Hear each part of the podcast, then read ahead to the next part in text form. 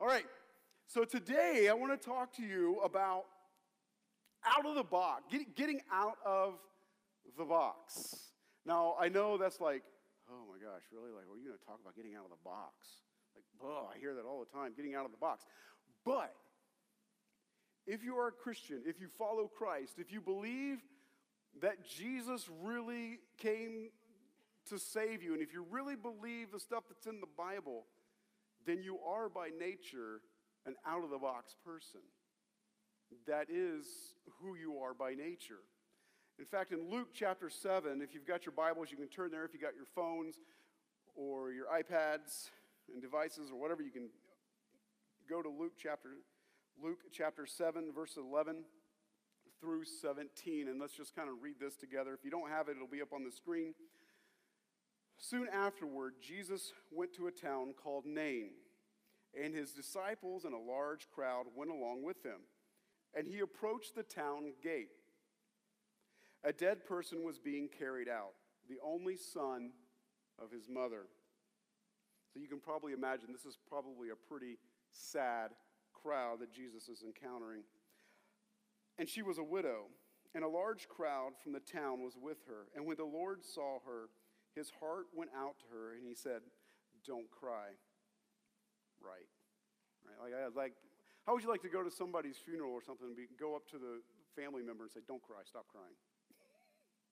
Like, you would never say that. Jesus does. Because he does things that are abnormal, right? Because he has a plan. And then he went up and touched the bier, and they were carrying, they were carrying him on. And the bearers stood still, and he said, "Young man, I say to you, get up." The dead man sat up and began to talk, and Jesus gave him back to his mother. And they were all filled with awe and praised God. "And a great prophet, a great prophet has appeared among us," they said. "God has come to help his people." This news about Jesus spread throughout Judea and the surrounding countries. Well, yeah, no duh, right? You raise a boy from the dead, and the news is the news is going to spread. And they were going to. Jesus and his group were going to Nain, and the boy and his mother and the crowd were coming from Nain. And you have two different groups about ready to collide. Because Jesus' group, I imagine they're happy, they're excited, you know, they're joking and having a good time. The Bible tells us that Jesus was like that. And so he's coming with his crowd, and here comes another crowd full of weepers and criers, and they're upset, and they begin to collide. And the town Nain, now you Nain, N A I N. Now you may not think much about that, and usually if you're gonna if you're reading the Bible, you'll probably just blow right by that. But in Hebrew, it's name. It's N A, some crazy mark that I don't know, and then I M, right? And it's N A mark I M. It's name. And so if you study the history of words, you'll find out that most people believe that's where we get our English word name from. It means pleasant, or it pleases.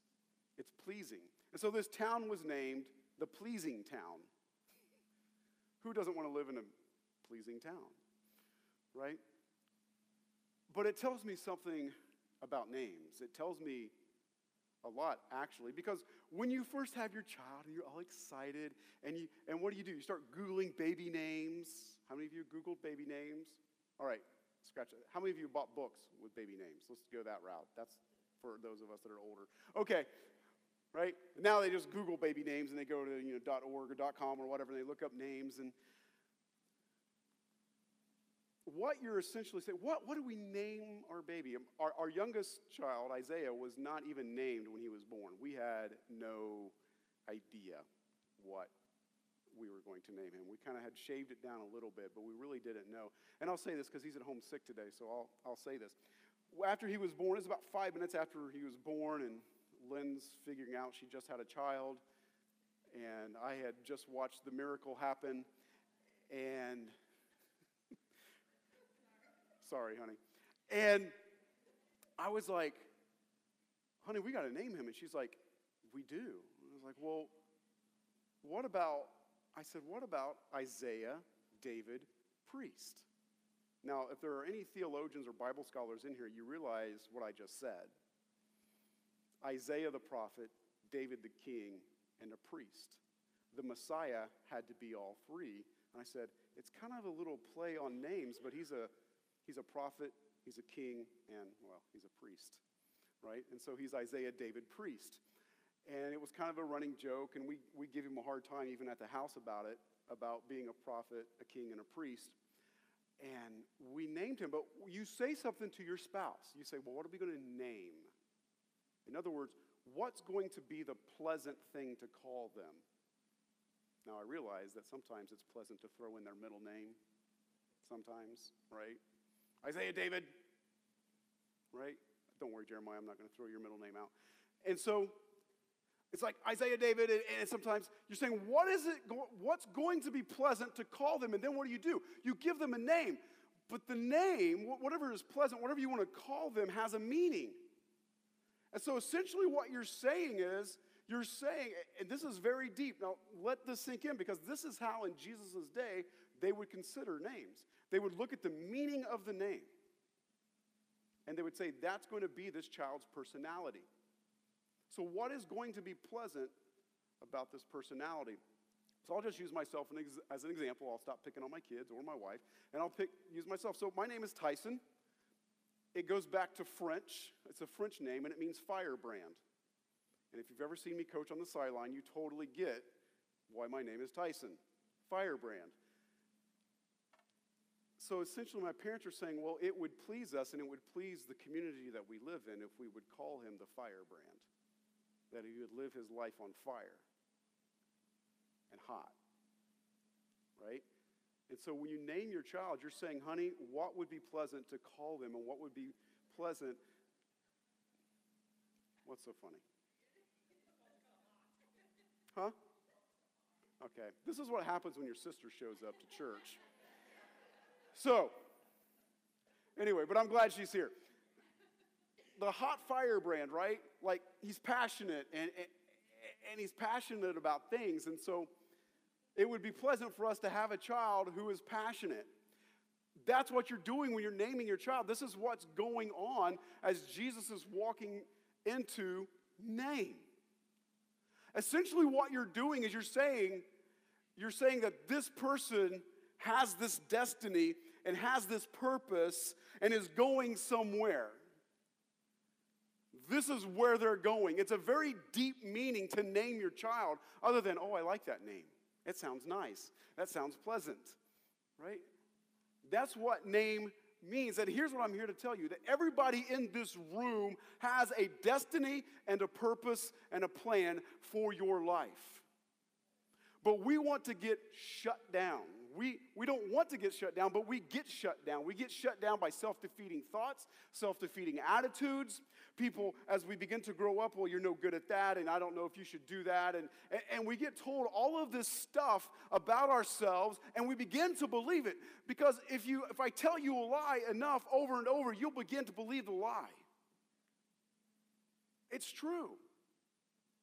Ask any psychologist or sociologist. They'll tell you if society is told a lie long enough, it becomes the truth in society. We begin to believe it, and we begin to buy off on it. And in verse twelve, it tells us something very interesting about this child. Not only is he dead, but he's the last living male relative of his mother. She's a widow, which means she's already lost her husband. And now she's lost her only son. And that's tough emotionally and mentally. But in that culture, it's even tougher for a woman, because women didn't have too many rights. She was associated, and her status in that culture was based on the status of the man she was attached to. So as long as her husband is alive and he's in good standing and good status and people like him, she's accepted. But if he dies, now her status is attached to her son. And if people like him and he's accepted and he, he's a hard worker and, and he tells the truth and he's known as an honest person, then her status gets elevated with him. But now her, any chance for her to have a status in society is gone, is wiped out. It's not there. So what's going to happen? She's going to become an outcast. Women had the ability to have a job in those days. She had the ability to earn an income, but her status would always be less than because it was always directly tied to the next male in the family.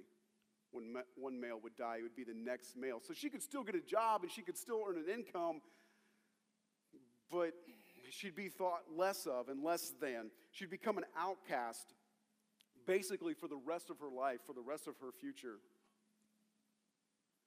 And she would become boxed in in her society. So Jesus walks into this.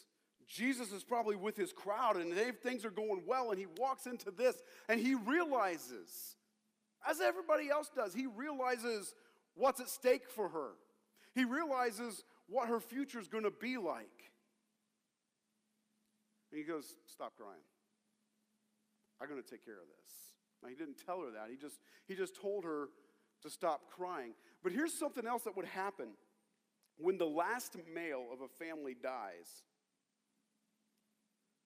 Typically what happens is that your neighbors, your community that you live in, the other men would come into the house and take all of the clothes. They were a very communal society. In other words, they didn't knock to walk into your house. They just walked in. It's kind of like my family. Like with my sister here today, we don't knock. My family doesn't knock. You just walk in, right? So just, you know, like always dress decent kind of thing. But you just walk in. This is how we operated in my family. It was, it's a very communal family. And this is the way the culture was in Jesus' day, is that you would just walk in. So if you knew that the last male in that household had died, it was very typical because clothes were a nice commodity. If you could get nice clothes, you wanted them. This is why the Bible says that when Jesus died upon the cross, the two Roman soldiers were gambling and rolling dice for Jesus' clothing. They wanted it. This was a very common practice. And so, so since neither Roman soldier had to outrank the other one, they had to roll the dice and gamble to see who would get his clothes. Now, as if that wasn't enough, because they were a communal society, everybody went to the funeral. Everybody goes to your funeral. And what's common is that when you go into the house and take the other guy's clothes, well, you wear his clothes to his funeral. That is so tacky. All right, well, you live two thousand years later. Things have changed. I don't know if you know that. But in that culture and in that day, you go in, take his clothes, and then you wear, you wear them to his funeral. Are you kidding me? Boy, I'm telling you right now, don't do that to me. All right? Don't. Just don't. And so they do that. And I just imagine that here's this train of people, and they're carrying him. What they would do is a procession. The dead boy would be on their soldiers in what's called, the Bible calls a bier, but essentially it's a type of coffin, and they're carrying him in this. And these men are trailing with, this, with his clothes on. If they fit, they've got his clothes on. And Jesus walks up, and he touches the bier. He doesn't touch the boy. He touches the coffin. He touches the thing that has boxed the boy in. And he says, rise, get up. You're not dead, you're alive. And I'm here to tell you that Jesus wants to touch your coffin. Whatever is boxing you in, Jesus wants to touch. Whatever is boxing you in in your relationships, whatever is boxing you in in your mindset and your thoughts, whatever is boxing you in in your life, whether it be finances or health, Jesus wants to touch it.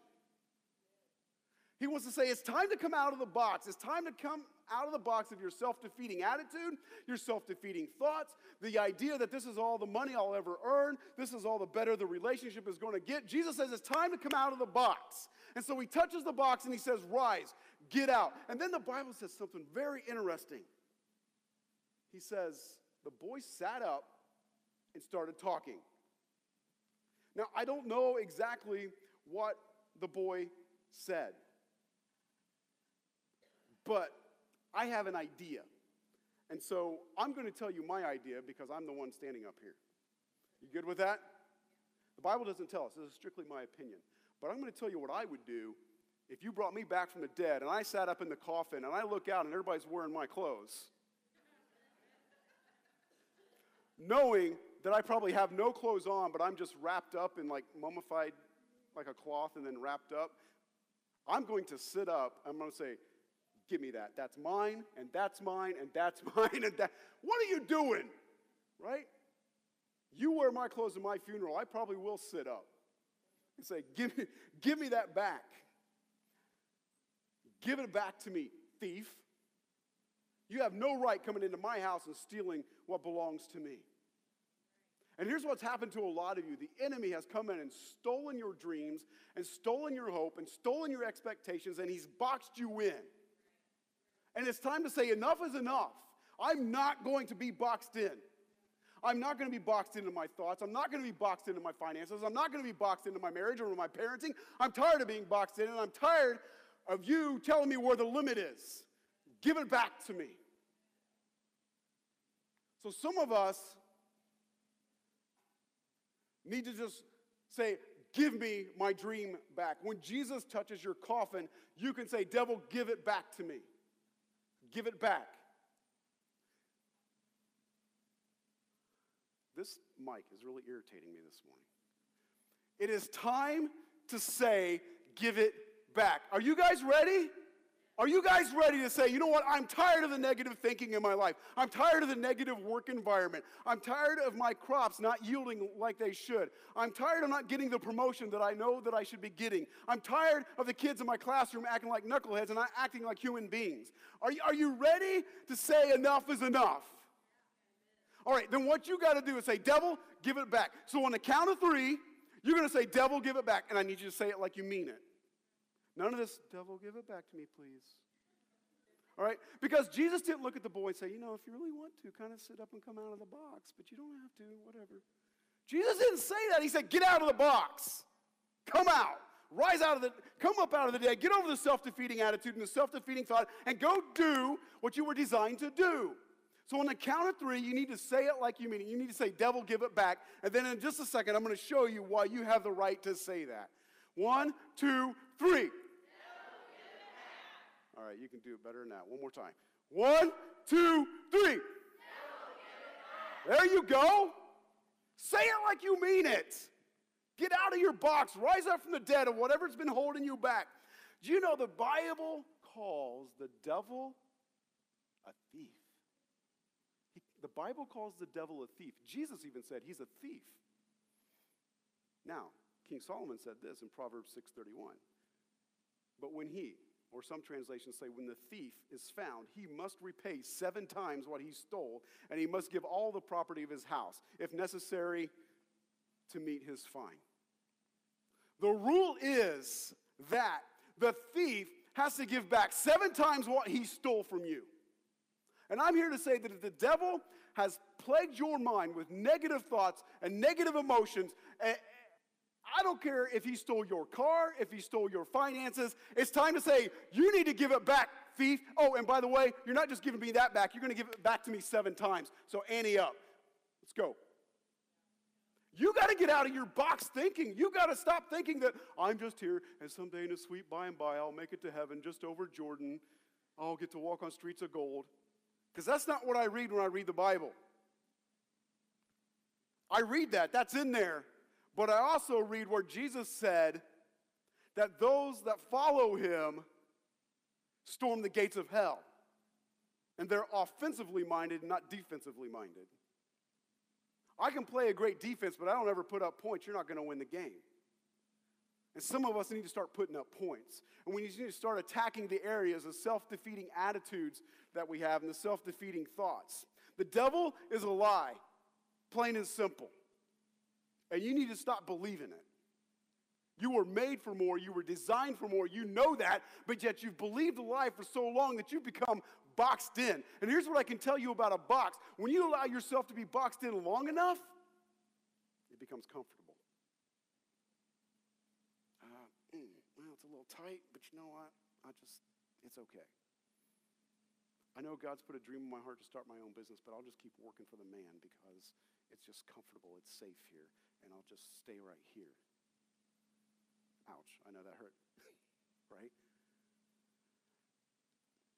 And if you stay in a box long enough, it becomes a coffin. And you never go out and live the dream and the designs and the plans that God has for your life. The enemy wants to box you in until your faith is dead, your hope is dead, and your love is dead. That's what he wants. And when the box becomes comfortable and you begin to play it safe, death has already started. We were never designed to live comfortable. Everything in society and everything in culture says be, be as comfortable as you can be. But you guys have heard me say it plenty of times. Nothing good grows in comfort zones. I don't grow and get better when I'm binging on Netflix and eating potato chips. It's not good for the body, right?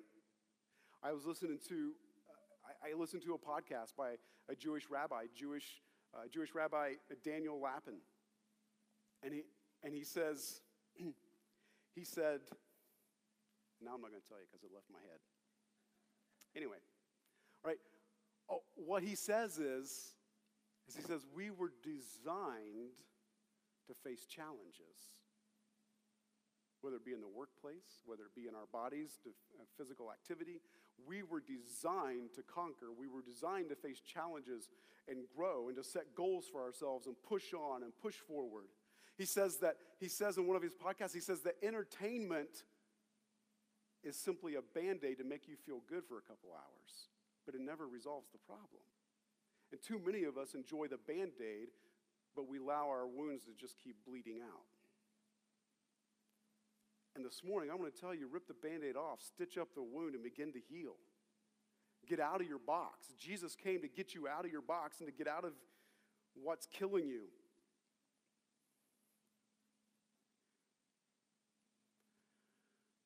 I'm here to tell you today that Jesus wants to touch your coffin and remove the parameters from your life. The question is, are you willing to let him do that?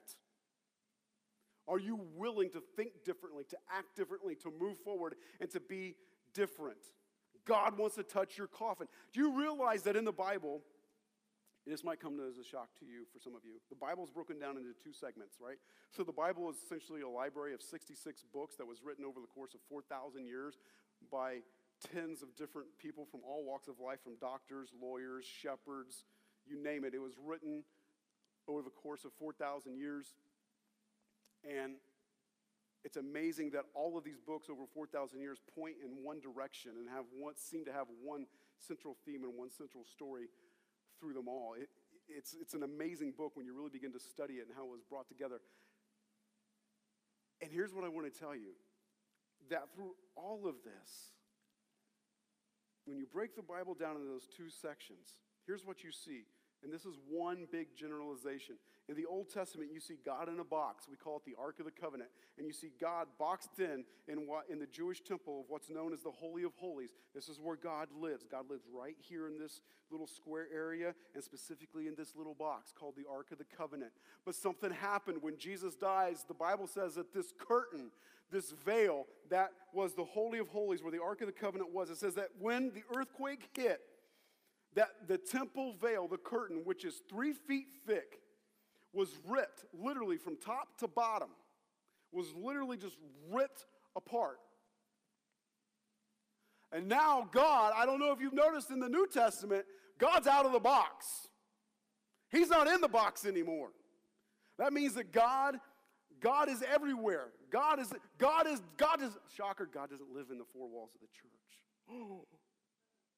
What? God doesn't live in the four walls of the church anymore.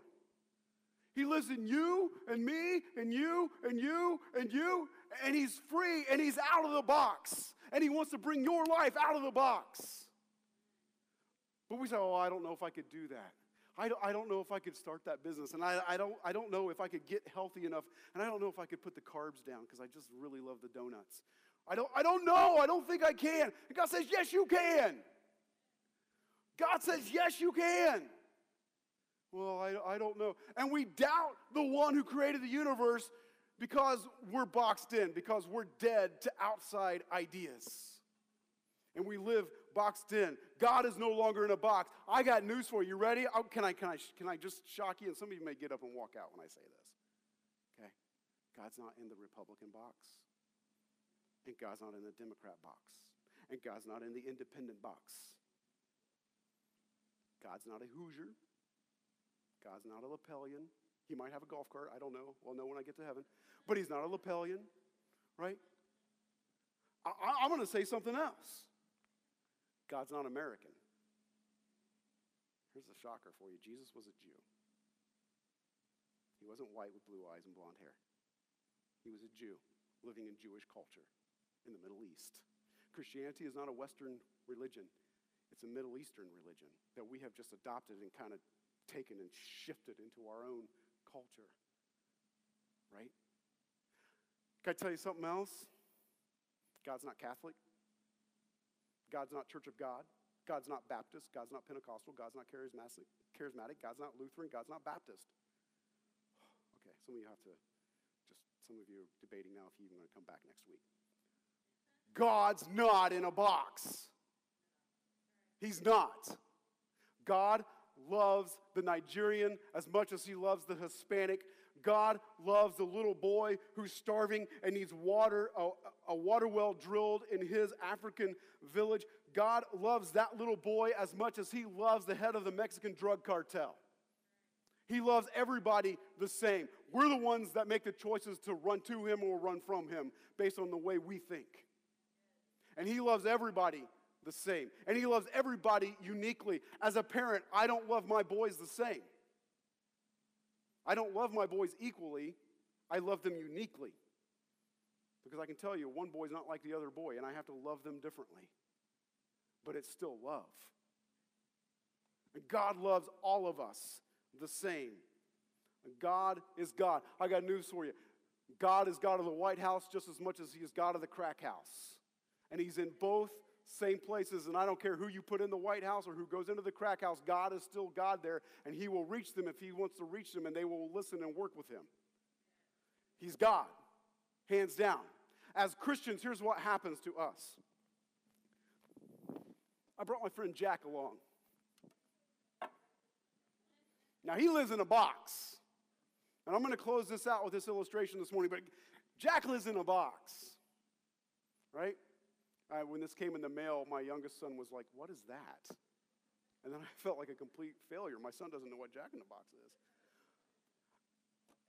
And he started doing this. Can you hear that? He had no idea what was coming. And he's standing over the kitchen table, and Jack popped, and he dropped it on the kitchen table. And Lynn says, don't you ding my table. Good job, Mom. Right? But here, here's what, here's what I want to tell you.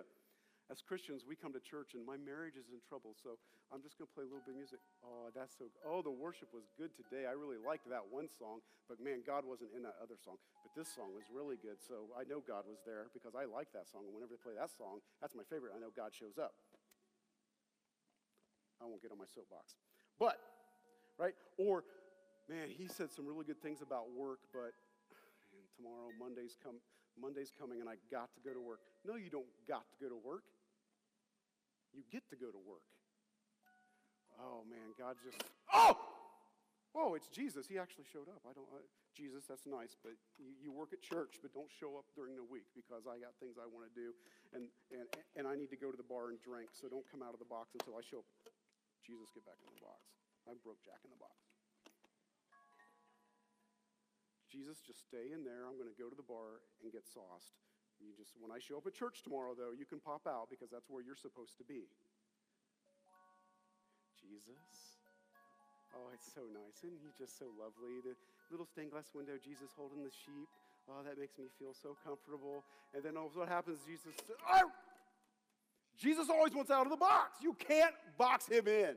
And here's what I want to say. Stop trying to box God into your idea and the way you think he should be, and let God be God in your life and just say, God, I'm here to follow. Bring me out of my box. I'm tired of being like the boy, dead in the coffin. I want to sit up and say, devil, you give me that back. I'm done with my negative thoughts and my negative ideas, and I'm going to take that job promotion because I know I can because you told me I could. Let's stand up this morning.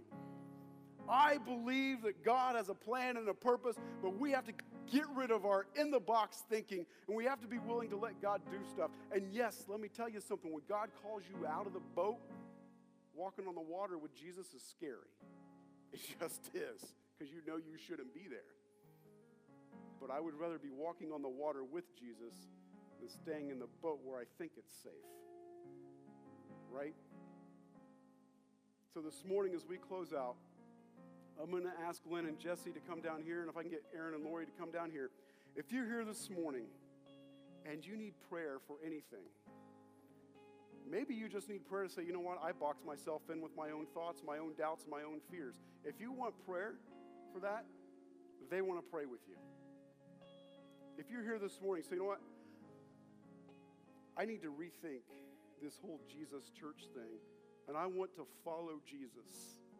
If that's you this morning, they want to pray with you. If you want to accept Christ and follow him, and I don't mean like like on Facebook and then follow. I mean like legit, like here's my life. I want to do what you want me to do.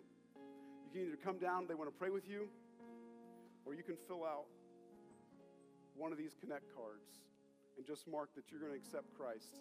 And I want to follow up with you this week and talk with you about what that means. So we're going to close with a song and just come forward. We want to pray with you.